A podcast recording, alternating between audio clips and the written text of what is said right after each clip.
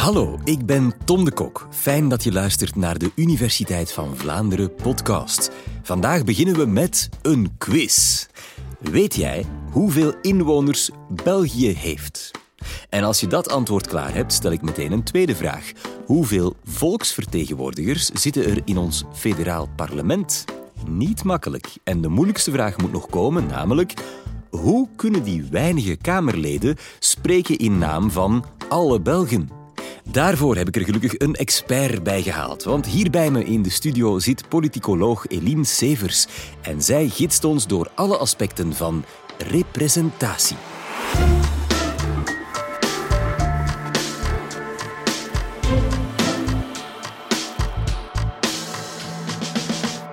We leven in België in een vertegenwoordigende democratie. En we noemen ons politiek systeem ook wel eens een indirecte democratie. Indirect betekent dat niet alle burgers de hele tijd zelf of direct deelnemen aan besluitvorming. Je hebt toch al gestemd? In ons politiek systeem nemen burgers namelijk niet zelf de beslissingen. Ze besteden dat uit aan politici. In een directe democratie hebben alle burgers wel de mogelijkheid om deel te nemen aan besluitvorming. Denk aan de stadstaat Athene. Niet veel mensen hadden de status van burger. Slaven, maar ook vrouwen vielen daar bijvoorbeeld niet onder. Maar alle mensen die als burger werden erkend, die mochten wel deelnemen aan vergaderingen waarin ze rechtstreeks konden wegen op de beslissingen. Wij hebben dit niet. Wij hebben verkiezingen. Om de zoveel jaar gaan we stemmen en drukken we onze voorkeur voor bepaalde partijen en politici uit. En verkiezingen zijn belangrijk. Ze realiseren een soort arbeidsverdeling. Een kleine groep mensen, onze politici, nemen de beslissingen. En een veel grotere groep mensen, de burgers, wij, wij dragen de gevolgen van deze beslissingen. Wij hebben dan ook de politici zelf aangesteld en dragen de consequenties van de keuzes die we x aantal jaar geleden gemaakt hebben in het stemhokje. Dit is meteen ook waarom de gemoederen vaak verhit raken tijdens verkiezingen. Stemmen betekent dat je jouw stem geeft, of beter misschien uitbesteedt aan bepaalde politici. Maar dat komt ook met een verwachting. Je verwacht dan namelijk dat ze ook die stem gaan vertolken en dat ze namens jou zullen spreken. Dient gevolg in het Vlaams parlement. Artikel 4 aan. Dat ze jouw belangen gaan behartigen in het parlement. En de vraag die je dan vaak hoort is: werkt dit wel? Wordt de belofte van vertegenwoordiging ook effectief ingelost? Dames en heren, aan de orde is de hoofdelijke stemming over amendement nummer 8. Op 1 januari 2021 telde België 11.507.163 inwoners. Daartegenover staan op federaal niveau maar 150 parlementsleden.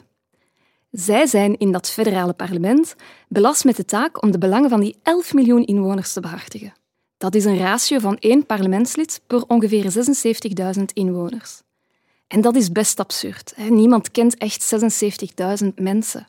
Het maakt niet uit hoeveel Facebook-vrienden je hebt. Hoe begin je hier dan aan als politicus? Filet aan vers uh, 200. Wat doet u, meneer De Wever? Ik ben bij de beenhouwer eten aan het kopen. Er leeft heel veel kritiek. Onze politici zouden in een ivoren toren leven. De prijs van een brood niet meer kennen, vervreemd zijn van de gewone man en vrouw in de straat en zichzelf genoegzaam wentelen in het plusje van de parlementaire zetels. Smakelijk eten, zou ik zeggen. Kortom, ze worden er vaak van beschuldigd het volk niet of niet goed genoeg te vertegenwoordigen. Er zijn ook goede redenen om kritisch te zijn.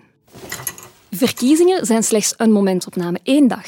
En stemmen is weinig expressief. Er wordt eigenlijk heel weinig door de burger gecommuniceerd op de dag van de verkiezingen zelf.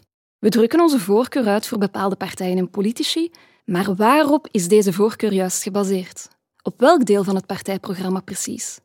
Wat willen we dat onze politici echt voor ons gaan doen? Hoe maken we van ons land het beste land ter wereld om in te leven?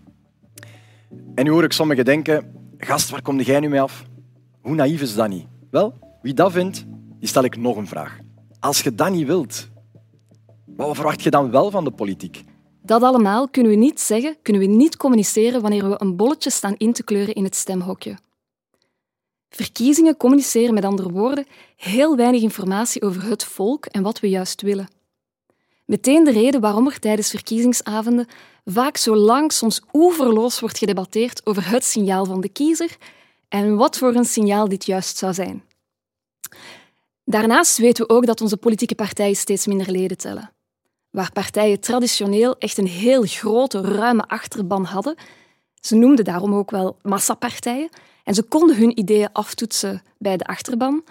Nu, vandaag de dag zien we dat door het afnemende aantal leden dat dit veel minder een, een duidelijke praktijk wordt. Met minder leden wordt het moeilijker om te stellen dat je een echte connectie hebt met het volk.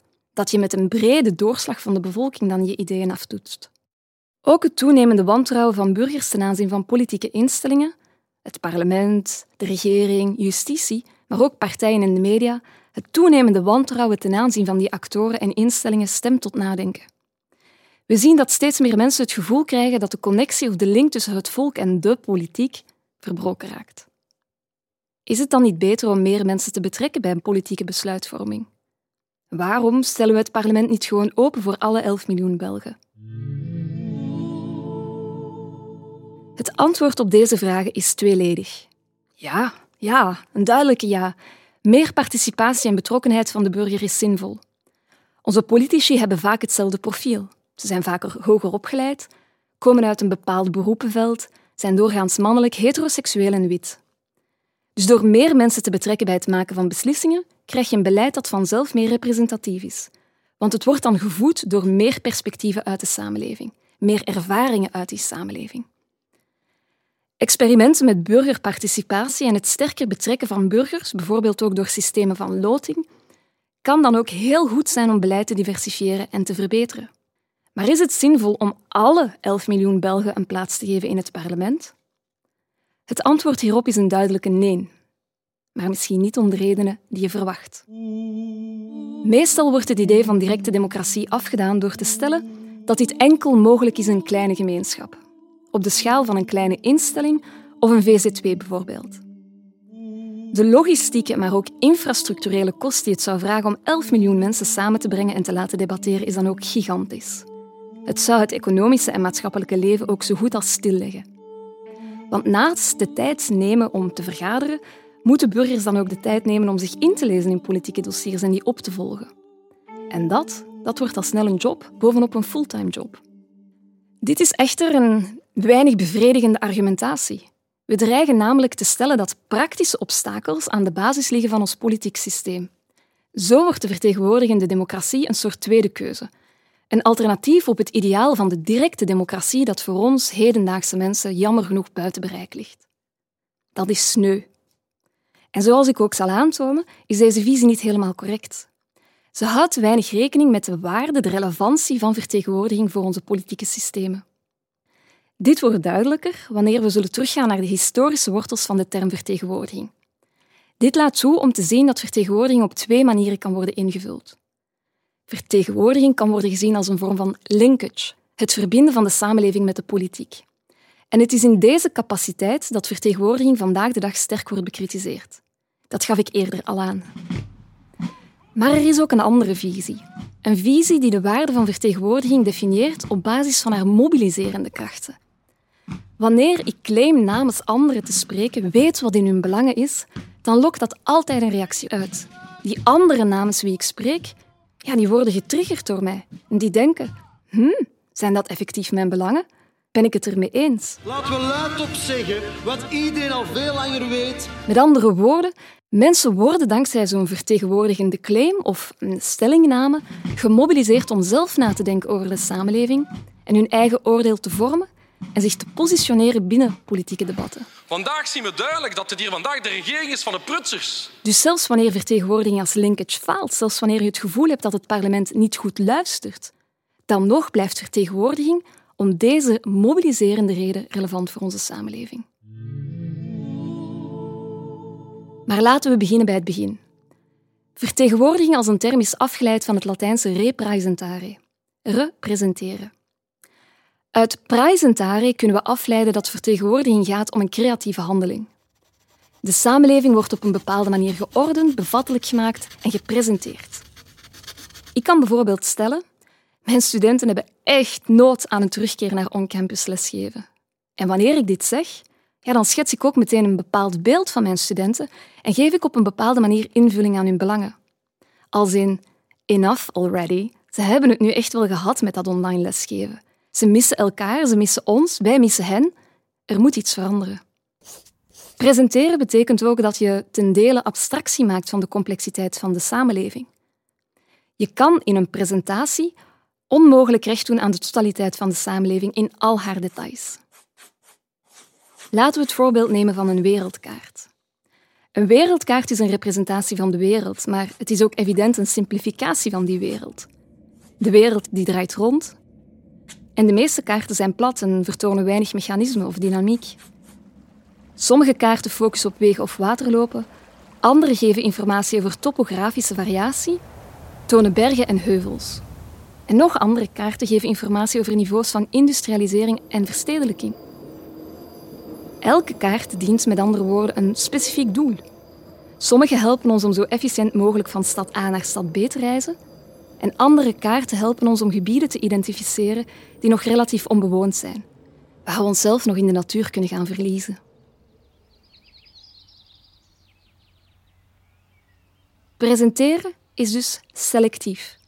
Afhankelijk van de context, het doel van de representatie en ook het publiek waarop je mikt, zal je andere elementen beklemtonen.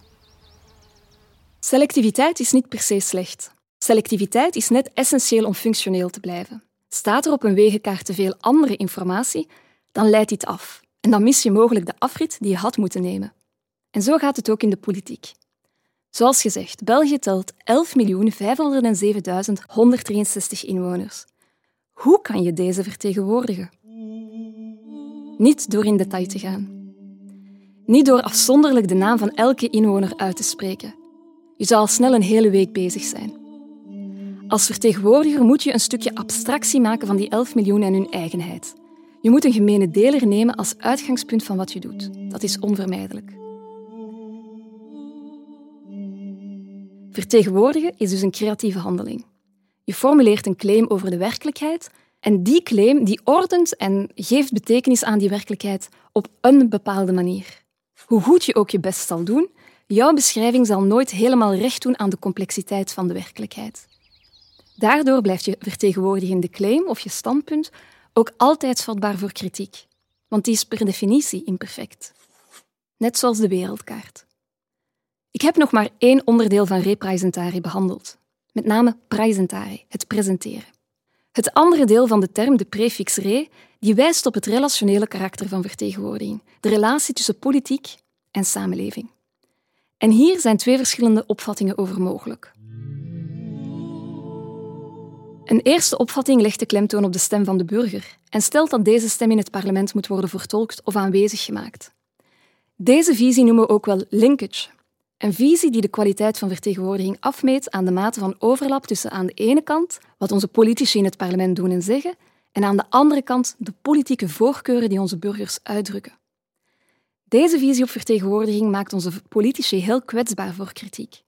Want ik heb het al gezegd, het is onmogelijk om die 11 miljoen Belgen in al hun particulariteiten met hun eigen gereidheid recht te doen. Dus in de mimetische zin opgevat als een vorm van mimicry of nabootsing, faalt vertegenwoordiging altijd. Het kan nooit een perfecte kopie zijn van de samenleving. Het idee van linkage beklemtoont de stem van de burger. Maar er zijn ook een aantal problemen verbonden aan deze sterke klemtoon op stem, op voice. Ten eerste, burgers hebben niet altijd een duidelijke voorkeur bij beleidsthema's. Ze spreken zich over een heleboel zaken ook niet uit. Betekent het dan dat onze politici geen initiatief mogen nemen rond deze thema's? Dat ze moeten wachten op een signaal van de kiezer dat er misschien nooit komt? Dat zou ervoor kunnen zorgen dat onze politici heel vaak met hun duimen zitten te draaien. Een tweede probleem. Burgers hebben niet altijd dezelfde kansen om hun stem te laten horen of om gehoord te worden. Moeten onze politici dan wel altijd luisteren? En hoe moeten ze omgaan met die veelheid, soms een echte cacophonie aan stemmen? Moeten ze luisteren naar de stem die het luidste schreeuwt? En wat als die stem juist geformuleerd wordt door een kleine groep die veel middelen heeft om te mobiliseren en mensen achter zich te scharen? Dreigt dan niet het gevaar van een tirannie door de minderheid? Uiteraard, evident, het is belangrijk dat er een bepaalde mate van overeenstemming is tussen de belangen die in het parlement worden behartigd en de belangen die burgers zelf prioritair vinden. Anders kan je moeilijk zeggen dat het volk aanwezig wordt gemaakt in het parlement een vorm van tegenwoordiging krijgt. Dat het volk zichzelf doorheen de handelingen van haar politici zou sturen. In de democratische zin van government of the people, by the people and for the people. Maar een perfecte match tussen samenleving en politiek is niet mogelijk En ook niet wenselijk. Want soms is het belangrijk dat politici wat afstand kunnen nemen. Weten burgers altijd wel wat in hun belang is, laat staan het algemene belang? Soms, bijvoorbeeld wanneer we problemen zelf hebben ervaren, denk aan armoede of vormen van discriminatie. In die momenten weten we het veel beter dan onze politici, want wij zijn dan de ervaringsdeskundigen. Dan willen we dat ze naar ons luisteren, ons ernstig nemen. Maar soms weten onze politici het beter dan wij. De cafés moeten helaas sluiten om 11 uur s'avonds. Dat is wel zeer spijtig, maar ook zeer noodzakelijk. Zoals de huidige pandemie ons ook leert, worden onze politici namelijk bijgestaan door experts. En dat vergt, eh, dat vergt heel wat energie. Proberen van mensen te overtuigen van dingen te doen en dingen te doen die vaak niet leuk zijn. Hele legioenen van experts. Nou, contact hebben. En eigenlijk is dat ook... En ondersteuning. Het virus blijft nog steeds circuleren. Experts met kennis over hoe ziekten zich verspreiden en hoe we die verspreiding kunnen inperken. En dan is het soms belangrijk dat de maatschappij luistert, eerder dan de politici. Een tweede, andere visie op vertegenwoordiging neemt afstand van die klemtoon op stem, omwille van de problematische redenen die ik net heb aangegeven. En deze visie gaat veel meer het mobiliserende karakter van vertegenwoordiging beklemtonen. Ze vertrekt vanuit het idee dat het volk, de Belgen, de Vlamingen, wel, dat dat geen vaststaand gegeven is. Want die Belgen of Vlamingen, wie zijn dat juist? Elke invulling is vatbaar voor discussie. Er bestaat namelijk geen consensus over wat het betekent om Belg te zijn, of hoe die Vlaamse identiteit zich verhoudt tot de Belgische. Hoe kunnen we een bepaalde visie over wat het volk wil dan als uitgangspunt en maatstaf voor parlementaire handelingen nemen? De tweede visie op vertegenwoordiging beklemtoont dat wat het volk wil onderwerp moet blijven van een continue dialoog. Een dialoog onder mensen zelf, de burgers onderling, maar ook een continue dialoog tussen de maatschappij, de burger en de politiek. Deze visie stelt dat de verbindende capaciteit van vertegenwoordiging of haar kwaliteiten van linkage veel minder belangrijk zijn dan haar mobiliserende kracht. En deze opvatting vertrekt vanuit het idee dat die werkelijkheid, de samenleving, de Belgen, dat dat allemaal heel moeilijk te vatten is. Waar begint alles mee? Met het formuleren van een vertegenwoordigende claim. Een standpunt innemen en een beeld schetsen van onze samenleving is ook een uitnodiging formuleren. Een uitnodiging die mensen toelaat om standpunt in te nemen, die ook toelaat om ja, zich te identificeren met hetgene dat je gezegd hebt en een gevoel van samenhorigheid rond die uitspraak te ervaren. Een politieke samenleving begint met andere woorden steeds met een claim die samenleving te representeren. Wanneer ik een claim formuleer om te spreken namens anderen, te weten wat in hun belang is, dan nodig ik dus anderen uit om daar een oordeel over te vellen. Ik stel me kwetsbaar op, met andere woorden. Ik steek mijn nek uit. Anderen kunnen dan nadenken. Houdt die visie of voorstelling van de werkelijkheid steek? Sluit die aan bij hoe wij de werkelijkheid zien? Of zien wij het misschien net heel anders en waarom? Deze visie op vertegenwoordiging stelt dat de re en representare geen relatie opwekt tussen de politiek en een statisch objectief gegeven samenleving. Het gaat om een iteratieve re, een herhaling die een relatie uitdrukt tussen enerzijds een vertegenwoordigende claim, een vertegenwoordigende handeling, een daad van zingeving, en anderzijds de vele andere leden van de gemeenschap die via hun eigen representaties en voorstellingen van de werkelijkheid mee invulling geven aan de samenleving. Wat maakt vertegenwoordiging dan democratisch? Wanneer ze erin slaagt mensen te mobiliseren en helpt nadenken over hun gemeenschap, hen mobiliseert om hun oordeel te formuleren en hen ook toelaat om dat te articuleren, om zo samen nieuwe invullingen aan hun gemeenschap te geven. Hoe brengen we dit inzicht dan in verband tot de vraag waarom er beter geen 11 miljoen Belgen in het parlement zetelen? Welnu, de afstand, zowel in tijd als ruimte tussen het parlement en de samenleving, heeft een duidelijk democratische functie. In de 19e eeuw werden parlementaire instellingen gecreëerd met het expliciete doel om een sfeer van discussie te creëren die afgezonderd was, geïsoleerd was van de maatschappij. Uiteraard, de politici van toen vreesden de waan van de dag en daarnaast liepen ze ook niet echt hoog op met de capaciteit van de gewone man. Een eerder elitaire houding zou je kunnen stellen. Maar ook vandaag blijft de afstand tussen het parlement en samenleving relevant. Deze afstand biedt het voordeel van reflexiviteit. Deze afstand is namelijk in eerste instantie een vertragingsmechanisme. Het neemt heel veel tijd voordat iets op de parlementaire agenda geraakt. En dat sluit meteen beleid op basis van de waan van de dag uit. Maar ook de afstand in ruimte tussen parlement en maatschappij is relevant. De representaties die in het parlement worden geformuleerd, houden het volk bij wijze van spreken een spiegel voor en lokken oordeel en tegenreactie van de man in de straat uit. Dat dankt het parlement ook aan haar centraal karakter in onze samenleving.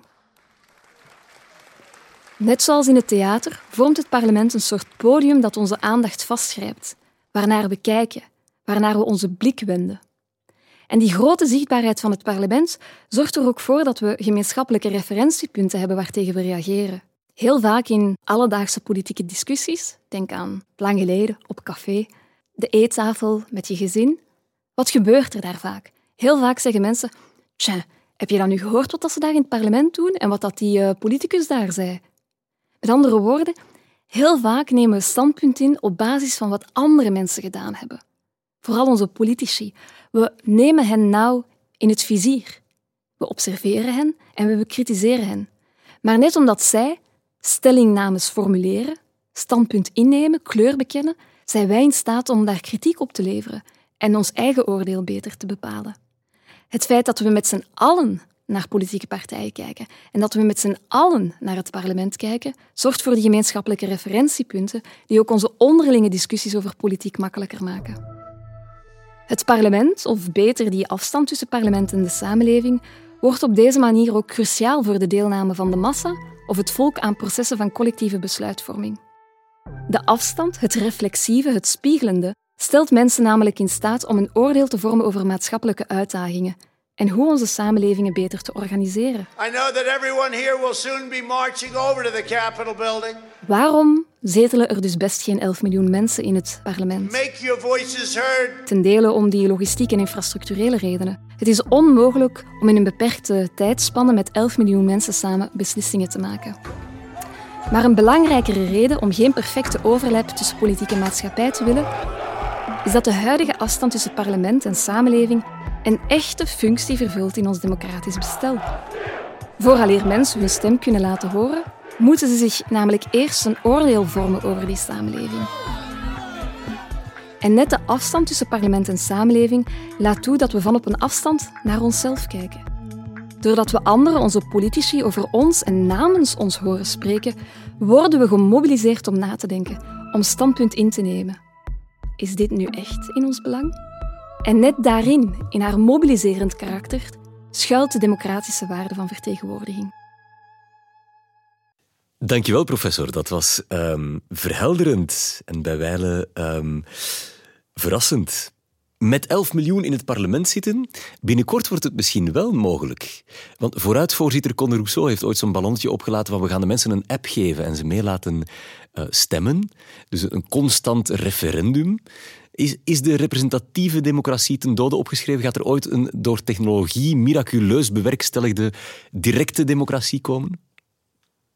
Dat is een heel interessante vraag. Uh, waar je naar verwijst is eigenlijk heel gelijkend op een referendum. Mensen kunnen eigenlijk dan een thumbs up of thumbs down geven. Dus hetgene dat hier wordt voorgesteld bij monden van Conor Rousseau is eigenlijk weinig meer dan een Facebookpagina die je kan liken of disliken. En indien de politiek ons de kans zou geven, ook nog een aantal emoticons kunnen uitdrukken. This makes me happy or sad. Of teleurgesteld, wat misschien beter de hedendaagse ja, feel weergeeft die onder de bevolking uh, leeft, de hedendaagse gevoelens weergeeft. Dus nee, ik denk niet dat dat de oplossing zal zijn. Denk ook aan Brexit, het referendum over uh, ja, het verlaten van de UK uh, in de EU. Wij hebben allemaal gezien hoe weinig doorleefd het debat was en hoe erbarmerlijk slecht de keuzearchitectuur van dat referendum was. Burgers kregen de keuze tussen een leave, verlaat de EU, of een remain, we blijven erin. Maar heel weinig wisten eigenlijk wat die twee keuzeopties impliceerden. Dus wanneer we communicatie in een politiek systeem zouden reduceren tot ja, met een bakje stemmen, of duimpjes geven, dan denk ik dat we naar een enorme verarming gaan. Veel materiaal om over na te denken, want het gaat over ons allemaal. Dankjewel, professor Eline Severs. Zijn onze colleges en podcasts trouwens wel een goede vertegenwoordiging van de vragen die in jouw hoofd spelen? Dat kan je ons altijd laten weten door je prangende vragen te mailen of door te bellen naar onze hotline. Zet het nummer 0480 60 82 11 snel in je telefoon. Heel graag tot een volgende keer.